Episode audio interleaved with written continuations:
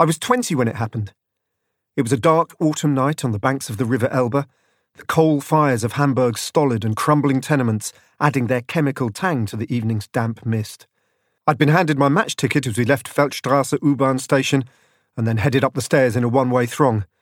Everyone around me was singing, stamping, and letting fall emptied cans of Holsten. They rattled percussively on the walkways. Through the turnstiles with a creak, mumbled thanks, a drop of fag ash, and half a ripped ticket pushed back. Then up the dozen steps and into the Nordkurve, just as Hans Albers' Auf der Reeperbahn started to splutter and crackle through the megaphone speakers fixed to the overhanging roof of the main stand and the stanchions. Smoke and steam rose from the crowd, thousands of shining eyes turning towards the dew speckled field as kickoff grew near. Someone brought me a bratwurst with a ripple of sweet mustard along its glistening top edge and a foaming beer in a plastic glass. Just then, the teams ran out, a roar went up, a floodlight failed, and everybody laughed. I laughed too, so loud I almost spat out some sausage. So this is football, I thought. And everything changed.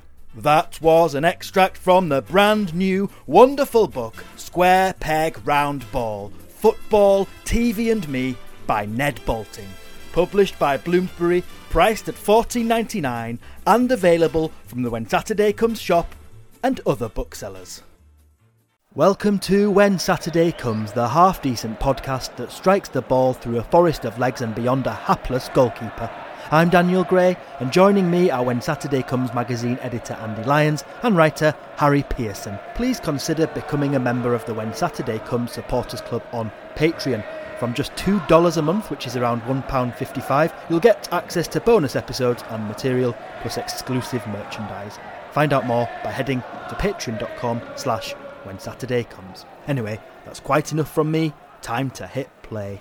Welcome to this post Christmas When Saturday Comes podcast. What a Christmas day it was as well. The Queen banning VAR. That was remarkable, wasn't it?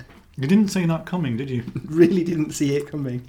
I didn't see you putting seven midget gems in your mouth before we started recording. no, that's right, and I'm, I'm still I'm still pleased that I've still got some of these matchmakers left oh, from the previous podcast that we recorded. Yeah. Yes, the Quality Street new limited edition maple and pecan. Ma- that's right, maple and pecan in the attractive blue sky blue mm. box. And, and where are they available? They're available at all good sweet shops. Hurry, hurry now though! It's a limited edition. It is a limited. Yeah. I don't know how limited it is. It no. doesn't actually say. I think it's. I think this is. I think this is number three hundred and seventeen or 500. so lucky to get it. Really. Is it signed by? It's signed by the ma- the, the matchmaker himself, himself, the chief matchmaker. That's right, exactly. They'll be in Poundland by March then. That's right. I was, I'm getting through. It actually was in part of my selection box, obviously that I got that I got on Christmas, the stocking shaped selection box. Well, here we are. Some Christmas football has hopefully happened, and we are going to continue with the when Saturday comes half decent chatter. Beginning, Andy, with a question for you. Have you ever been at a record breaking game? Well, I've been at several. Um, I was at one of Leyton Orient's uh, record wins. They beat Colchester 8 0 around 1988.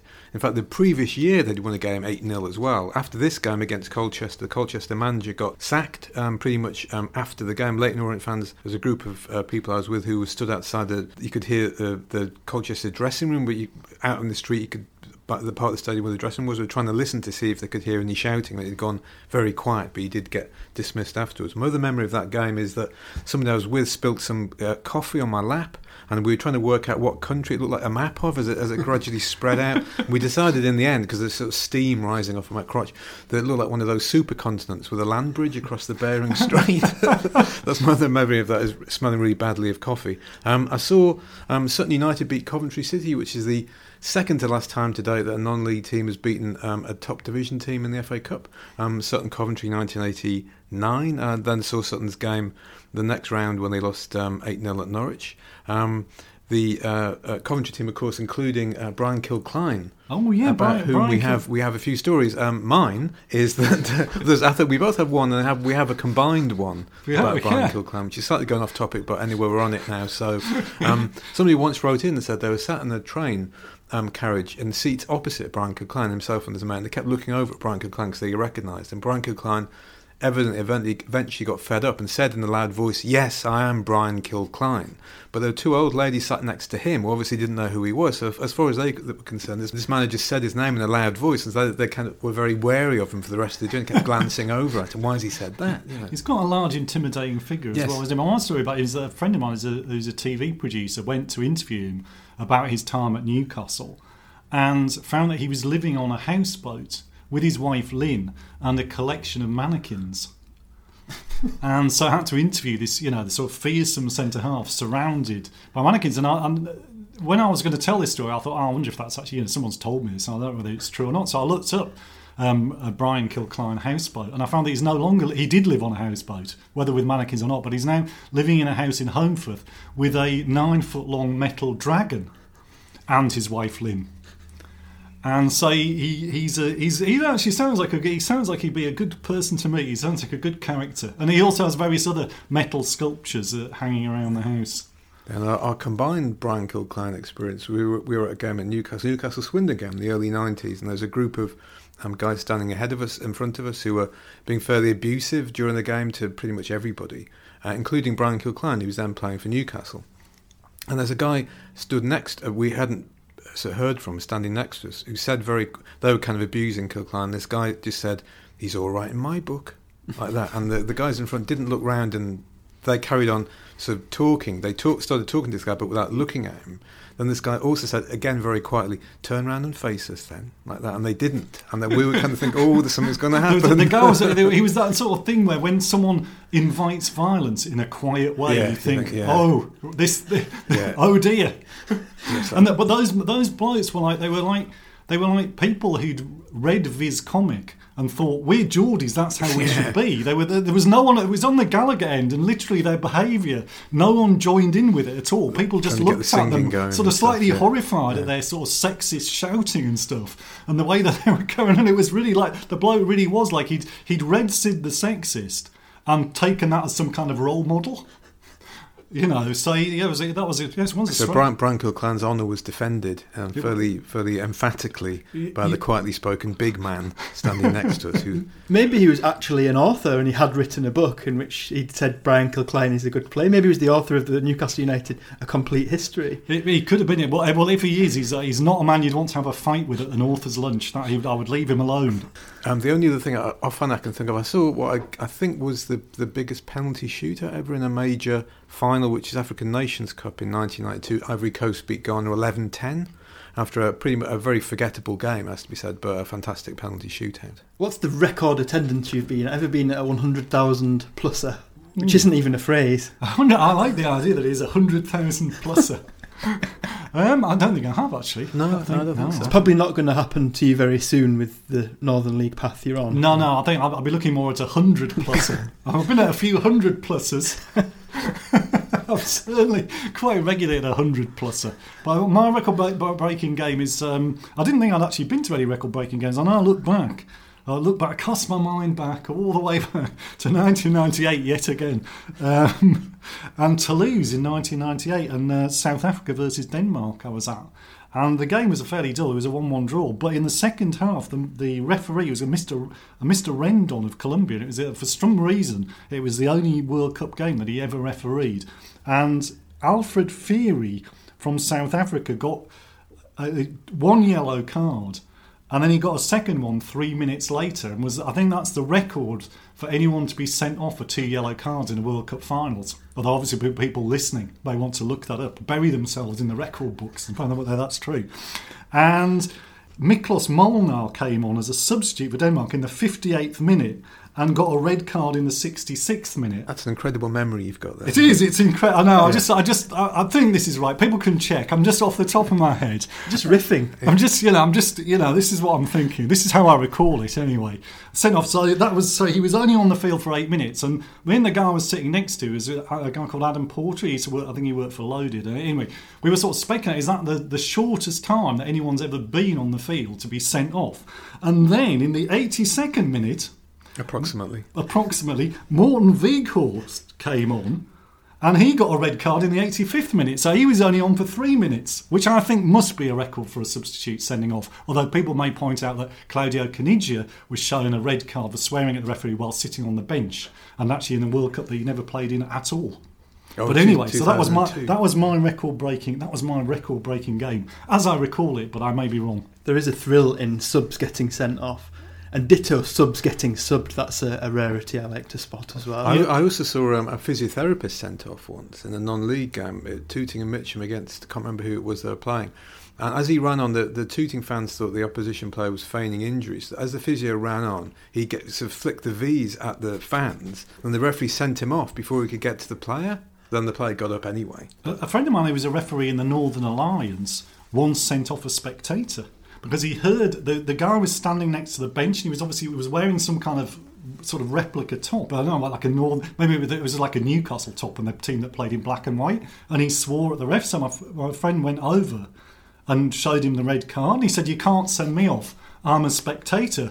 But he felt like it, at that level of football, he's as he said, if you show any weakness, you, you dog me. So he said, I think if you check the regulations, rule, you just made up some rule. You'll see that I'm, I'm entirely empowered to send you off. And so the guy sort of had to troop off back to the back to the sort of clubhouse and spend the rest of the game watching the racing with everyone else In the warmth. in the warmth. Oh, yes, that was some punishment for him. Not the only act of grand larceny you've seen in the Northern Leagues. I believe you know about the team that had its pitch stolen. Oh, there you go. Well, it's again. It's sort of remember it was it was uh, Willington, um, which a, a team that had previously, I think, been managed by both Malcolm Allison and Alan Durban. Quite extraordinary, really. And um, they they bought it. It sound it sounds quite dramatic that they had their pitch stolen, but actually, what had happened was that they'd had a lot of turf delivered to relay their pitch, and so the turf was stolen because it was kind of it was kind of nice to think that the police were looking searching the gardens of County Durham. Look, oh, there's a pe- that's the penalty spot. Where did spread you get them around, wouldn't you? Where, where did you get this from? you know, where- oh, a man just came with a lorry and said, you know, we, we, we're in your we're in your area turfing. We've got some turf left over. Would you like us to re-turf your garden? And you know, and it had the centre circle on it. So yeah, so that was the story. Is Willington, and I'm not. I think it may be apocryphal, but uh, Was also in the Northern League where a club got round the fact they didn't have a roof on their stand by giv- giving everybody an umbrella? That So- was so yes, could- that was you'd be right. under- again. That was uh, uh, Peterlee, I think. And the, the FA have these regulations that you have to have a certain amount of covered Yeah. standing, and so they thought they could get around it by giving giving a fifty spectators golfing umbrellas, um, which the FA So you're apparently technically didn't. undercover. Exactly, that they were they had covered standing because they were under an umbrella, but the FA didn't take kindly to that sort of thing because the FA is always while they can't really control the top level of football, they can really bully the lower level of football. So you know, there's a right the right and they have um, their covered standing is basically like all bus shelters just in a row. You know, so you can stand under a whole. There's about there's about five bus shelters just one after the other that you can stand under.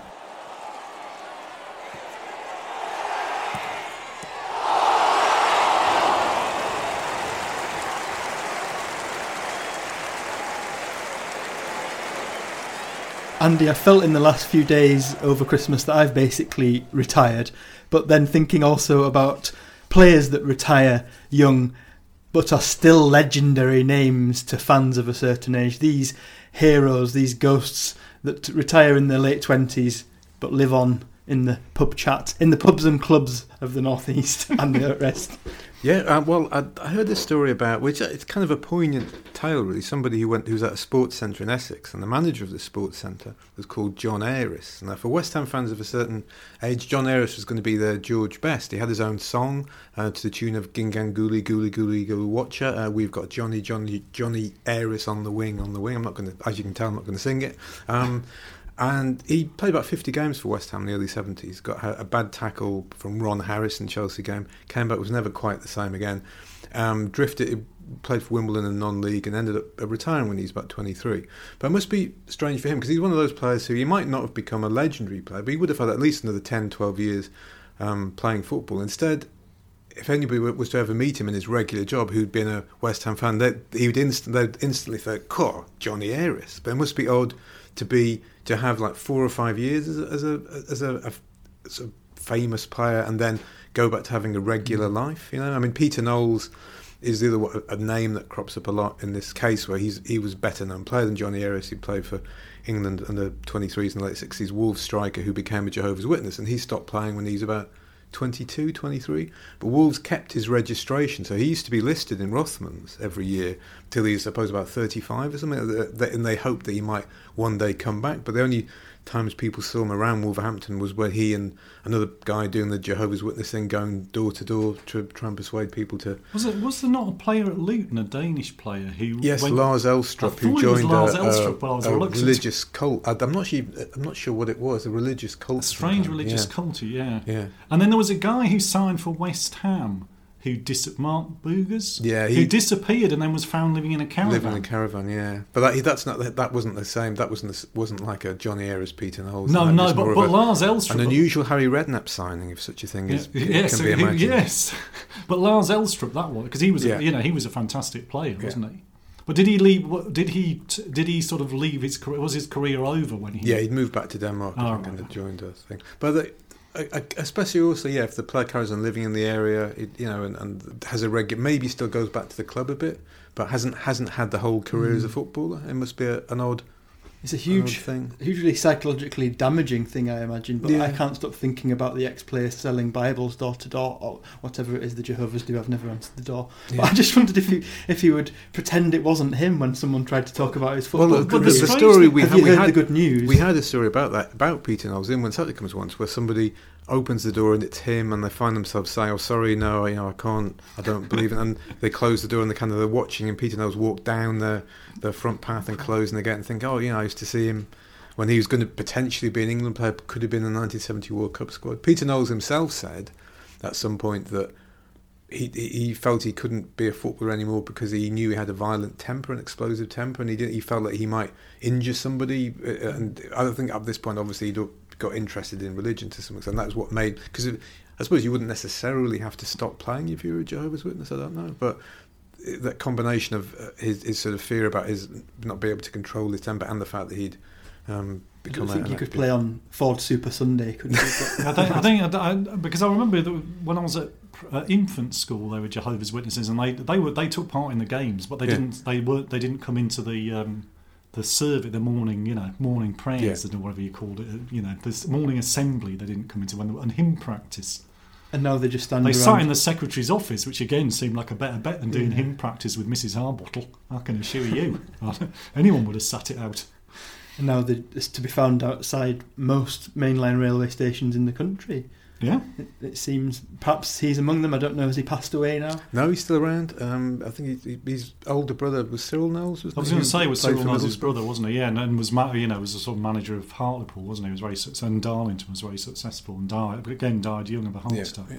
When you mentioned school, it reminds me of the kids at school who were so much better than everyone else, and yet still didn't make it. Yeah, and yeah, and uh, there's a tiny fraction of, of kind of the, the star schoolboy players who go on to make it. Star players when they're kind of 14, 15. And again, another thing that must make it really difficult if you don't make it, because every point in your career, from when you're you're being told from when you're probably primary school age that you're going to be good enough to make it, you get to the point you get to maybe 17 and you get released, of- oh, which might explain why uh, often. On the face of it, seems strange. Think there are loads of young players who are on the books of, say, Man United or Liverpool who just disappear altogether. But maybe it's a huge blow to their confidence. You know, they don't even end up playing in League Two.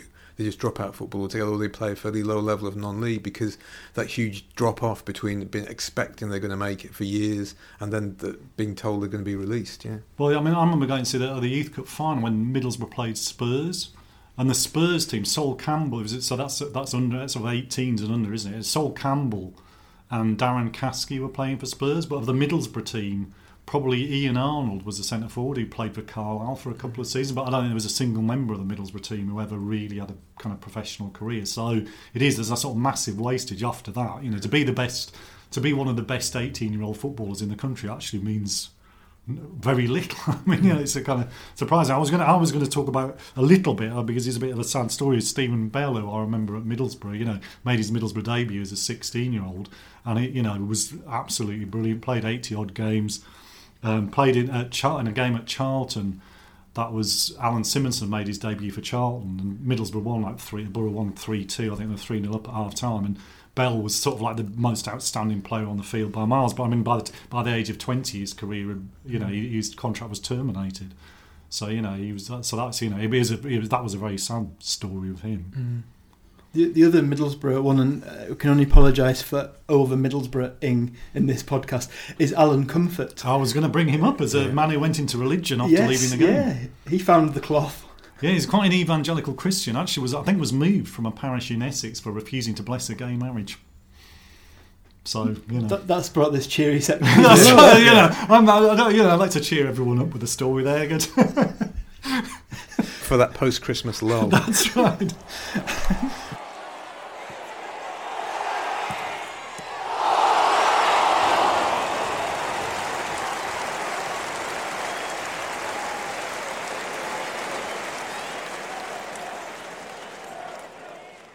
Handily and seamlessly, we've got a question from one Mark Sanderson, a Patreon subscriber. Thanks to him. What was the highlight of Andy and Harry's playing days? Even if they never made it to their school team's starting 11, their interest in the game must have inspired them to at least try and play at some point, and therefore there must have been a certain moment, maybe even bad, that sticks in the memory. Um, well, I used I was mostly uh, a fullback. Um, I was reasonably quick and I was okay at crossing and taking corners, and I quite liked. Usually, the star player in the other team would be a winger, so it was nice to just sort of annoy, well, just try and nick the ball off them, that kind of stuff. But in one game, um, I was at primary school. I was played up front instead, and I scored six goals. We won nine three.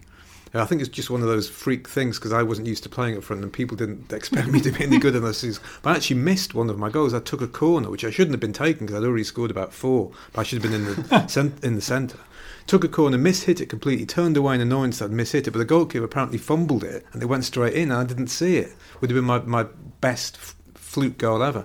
After that, I was tried up front a couple of times and, and really was it wasn't my best position. I wasn't really sort of strong enough, and I moved back to fullback again where I was happier. But for a, a week or so, I, I started to think maybe I could be a centre forward after all. But then that was sadly shattered. A whole week of dreaming. Yes. Yeah, my, my, my, I went to a very small Quaker school where you couldn't really have avoided being in the first team football. It- you know, I, I don't know. There was only there was only like about fifteen boys, and but for some bizarre reason, our first eleven played in the Teesside Schools League. Now, people will know that Quakers are committed to pacifism and non-violence, and I can assure you that pacifism and non-violence found no place in the Teesside Schools League in the 1970s. And we were in the second division. Um, there were only there were only two divisions, and there was no relegation out of it. And we used to the most fearsome game was to play St Mary's, which is the big um, Catholic sixth form college, which my mum went to school. It used to be Newlands Convent, and it's up in sort of Salters Gill, sort of Grove Hill, around that bit where Brian Clough was from. For those of you who know Middlesbrough. no, so, so it's where well Grove Hill's where Brian Clough's from, so it's that sort of area. So you know, and so we used to, and St Mary's in the in the first division. St Mary's A would be top, and St Mary's B would be bottom. You know, because Roman, I don't know that some of the like Roman Catholic schools are they're hotbeds of football. You know, and and then in the in the second division where we played, the C team were top and the D team was second. And when you played the C team, I remember once playing against them out there, out there away, and they were something like they were beating us something like twelve 0 and I remember their captain saying to the referee, who was their games teacher, "Can, can you just could you would you just end it now because then we can get the we can get the earlier bus." Just thought that was like he was like, "There's no point in carrying on. We've proved our point." I should say that they weren't violent at all. They they were just really really good at football, and and so that so my football career was basically I realized because my school cricket team which I played in were actually quite good. So I've never played a game of and then I played cricket after I left school and played club cricket. I've never played a game of cricket where I didn't try really hard to win. And I've never played a game of football where I made any effort to win at all because I've never played in a team that had any chance. If Roy Keane had come to our school after two games, he'd have given up as well. You know, I really feel that. And but the highlight of my career came, football career came in a house match, and there was a boy who I think had sort of like learning difficulties and. He, he used to sort of he was like the school he was a kind of he was our football team sort of mascot and he used to run up and down the touchline. He was a very sweet Scottish lad, and he used to run up and down the touchline. He used to commentate on the game in the style of sort of Brian Butler or someone like that on Radio Two. And we're playing in a house match, and it was particularly windy. And I used to play on the right wing, as because that was the easiest place to avoid the ball, really. and I have to head it if you're on the right wing, which is the thing that I didn't like to do. And so, and I got the ball, and it was about 30 yards out, and I, I tried to hit a cross that would have gone on the penalty area, but in the wind, was blown by the wind into the sort of into the top corner of the net. And behind me, I heard this boy Archie just shouted out, "Oh yes, Brazilian skills from the big man." so yeah, I can't really top that. Make sure you never miss an issue of When Saturday Comes by subscribing today. Not only will you have the magazine delivered to your door and save on the shop price, but you'll also receive discounts on books and t shirts, plus get free access to our complete digital archive, which stretches all the way back to issue 1, in 1986. Go to shop.wsc.co.uk for more information.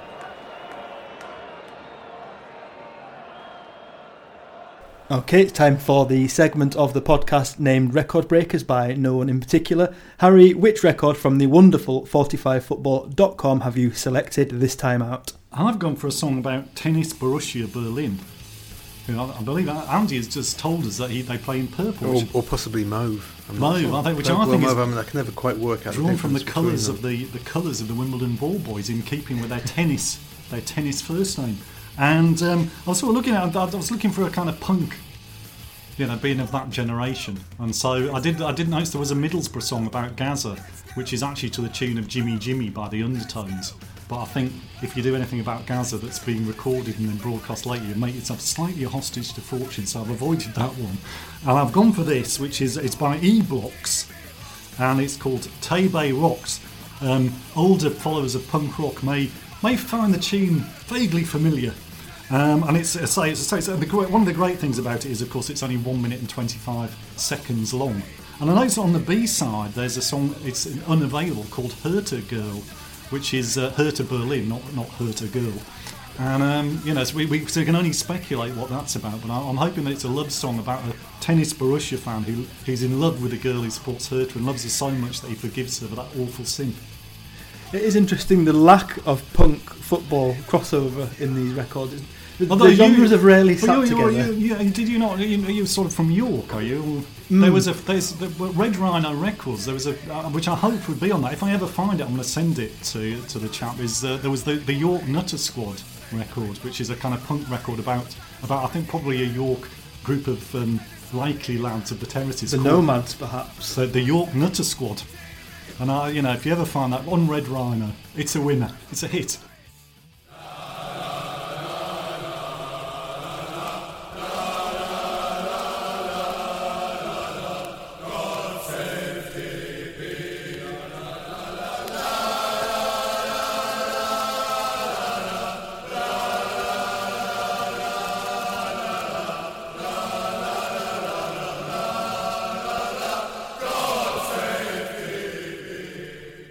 Andy, what is your own musical selection this time? This is um, Sacre Marius by Marius Trésor, French international defender of the 70s and 80s, telling his story of how he came from Guadeloupe to play in the French league. Um, played for Ajaccio originally, then Marseille and Bordeaux. Marius Trésor also um, the victim of one of the worst refereeing decisions in a World Cup final, 1978 Argentina France. Um, at one point, he loses his balance, falls, his hand touches the ball completely acc- accidentally, and uh, uh, referee gives a penalty. To Argentina they win the game 2 1. Scandalous. Um, that happened before Marius um, recorded this record. I hope he would make some passing and uncomplimentary reference to the uh, the referee, Monsieur Dubonnet, I think it was of Switzerland, um, had, it, had it happened before he made the record. I think we should add as well that there was nothing suspicious about There was nothing- no, no, Argentina's not victory in that World Cup. For legal reasons, I feel we should point that out. Wasn't even the greatest moment of the 78 World Cup, which is surely the Zaire player running out of the That's, wall. that's 74. Oh, There you go. there you go. That wasn't the greatest moment of the 78 World Cup. it would have been had he if he'd done that. That would have been. It's really weird. There was a Zaire player in the wall of the, of the Netherlands. of the Netherlands for some reason. He- what was he doing there? He didn't know the world their World Cup was over in '74. He thought it was. St- he thought it was still going on.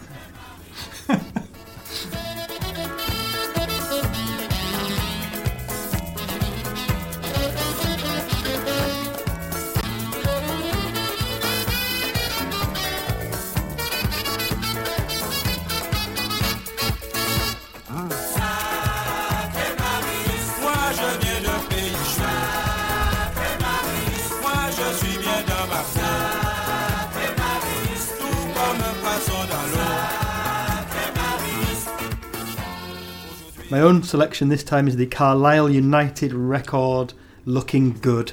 It does use the word good quite a lot, even attempting to rhyme it in the style of the co op Good with food um, actor voiceover uh, by Tim Barker and the Carlisle United Singers. Is this ever heard during your visit to the majestic No, Brunton Park? I'm, a bit- I'm a bit disappointed that they used to. They used to play "What Does the Fox Say" before the team ran out. That terrible sort of techno-y kind of Norwegian record. What does the fox say? Nick, nick, nick, nick, nick, nick, nick. Because the fox, the fox says nick, nick, nick, nick, nick, nick, nick for some reason. That's because he's been watching Carlisle too long. He's, uh, I don't know why. So they used to play that, and they've stopped playing it now. And they have this annoying announcer who says, "Let's hear some noise. North stand, west stand." And, like, it's- and there's like three thousand Cumbrians in here. They don't make any noise other than sort of tutting. Home of the Cumbrian Wave. Home of the Cumbrian Wave, indeed. They're the most miserable fans I've ever seen. Ever. They don't even get angry. They do nothing at all. They don't even get angry. They've gone beyond. They're just like they're just stu- they're like sort of shit. They're like people who are sheep farmers just putting up with the weather. They just gr- they just grimly get on with it. The old one too, and a shot and a goal for United. Here we come, blue and white, and we're looking good. You'll be in for a fight, and we fight pretty good. Getting goals is our job, and we get goals good. Looking good, we are Carlisle United.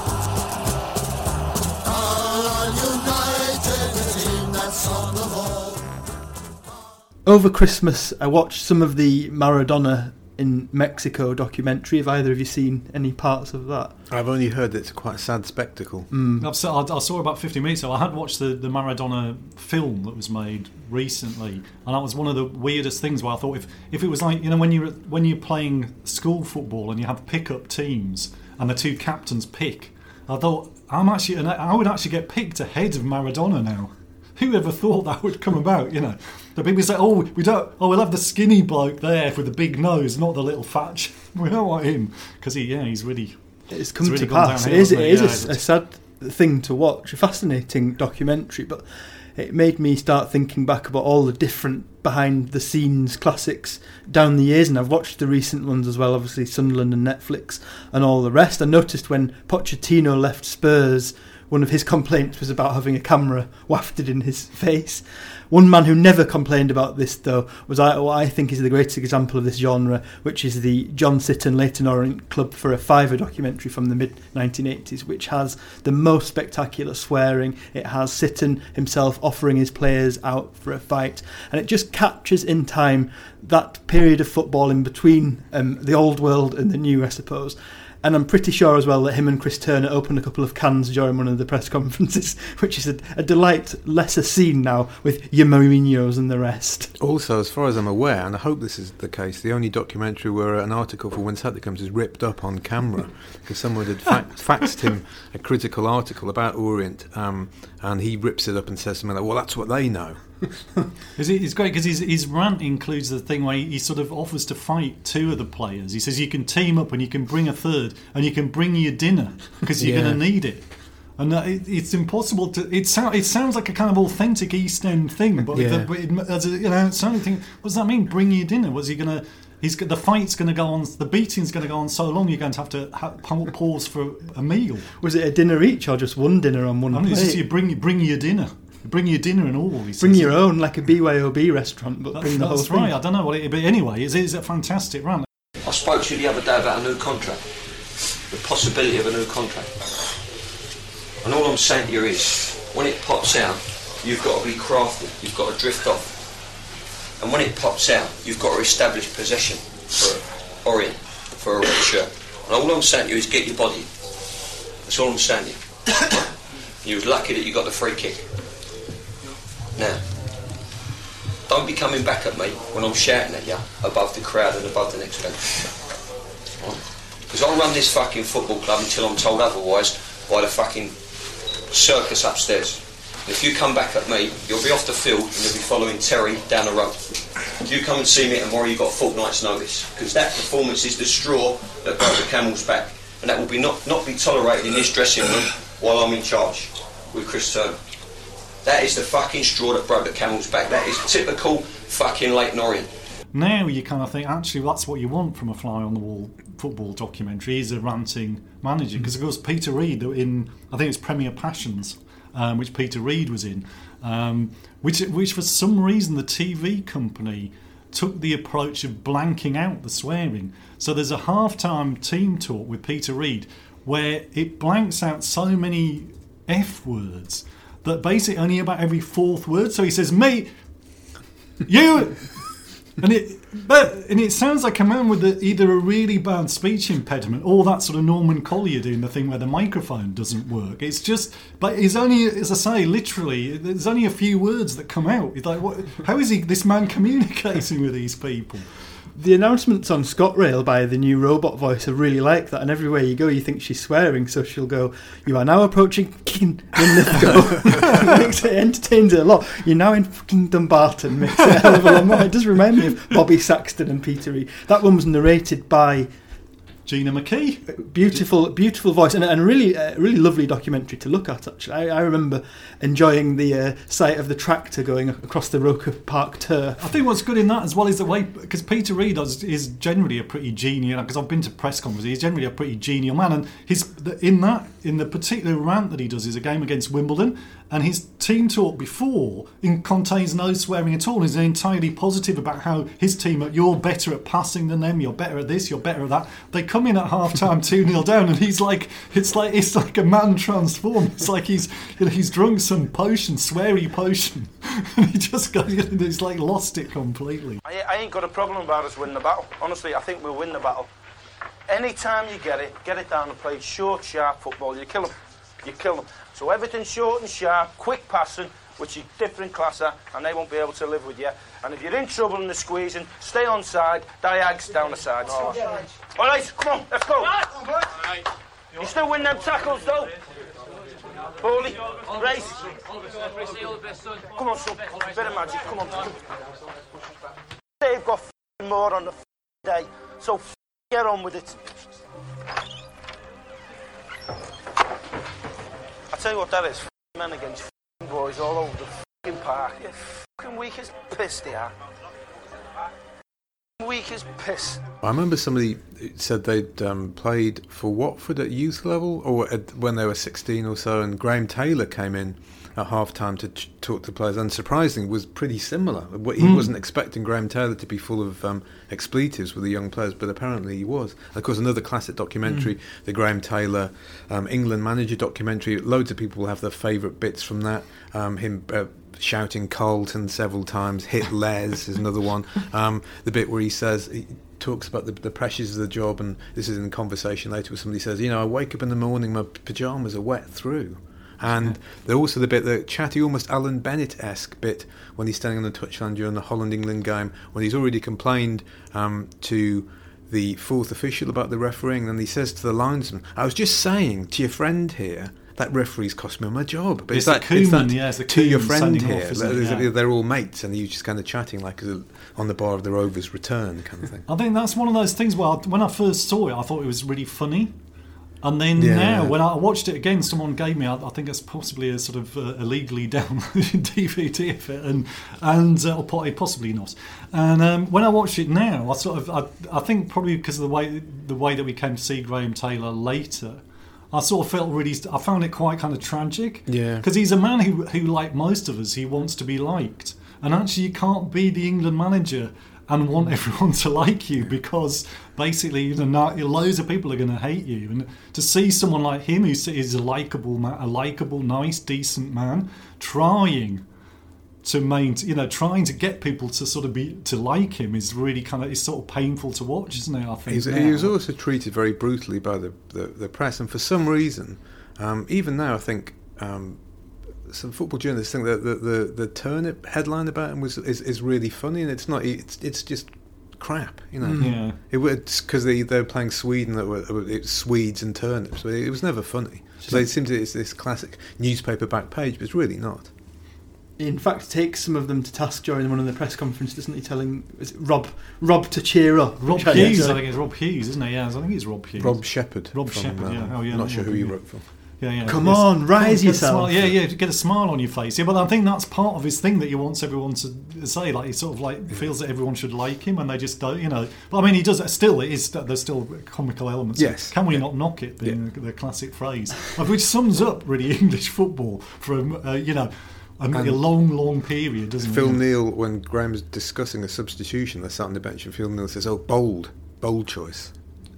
That, that's, That's what you the want from sort- your assistant. That's the sort of thing uh, that the, the kind of publisher says to you as well when you go to them with a book. A bold, bold idea, but you know that that means that they're not going to take it. But the other thing is that Laurie, Lawrie McMenemy was another of his assistants. Is Yeah. that gradually they seem to move further away from him, don't they? Like some kind of mm. Shakespearean, like a sort of theatre director goes, "What would be really good is to show the fact that they don't is we'll just gradually move you further away across the stage, and that's what they do. They're literally like shifting away from him as they see more and more failure attached. Somebody pointed out that's what Terry Venables. did. Steve McClaren brought Terry Venables in as an advisor when it, when he was England manager, and Terry Venables noticeably moved further away from McClaren England games as, as the, the results go, especially leading up to that game in Croatia. Suddenly he's, he's sat in the stands where the team are. Uh, well, well, McClaren's Well, down that- on that's the bench. quite a good documentary about Terry Venables at Barcelona with Gary Lineker. Yes, yeah. And uh, Terry Venables just speaking Spanish with it in a Cockney accent, which I always really like. That he speaks, they say, oh, he speaks fluent Spanish, and it's just you can tell that he's a Cockney even through his Spanish, which I like. You know, I like that idea of just like not not not really trying too hard. You've been listening to the When Saturday Comes podcast, produced and edited by me, Daniel Gray. Please have a think about supporting us on patreon.com slash when Saturday comes, which will give you access to bonus podcast material and other goodies. And please do join me, Andy and Harry again next time for more vital, topical and half decent chatter.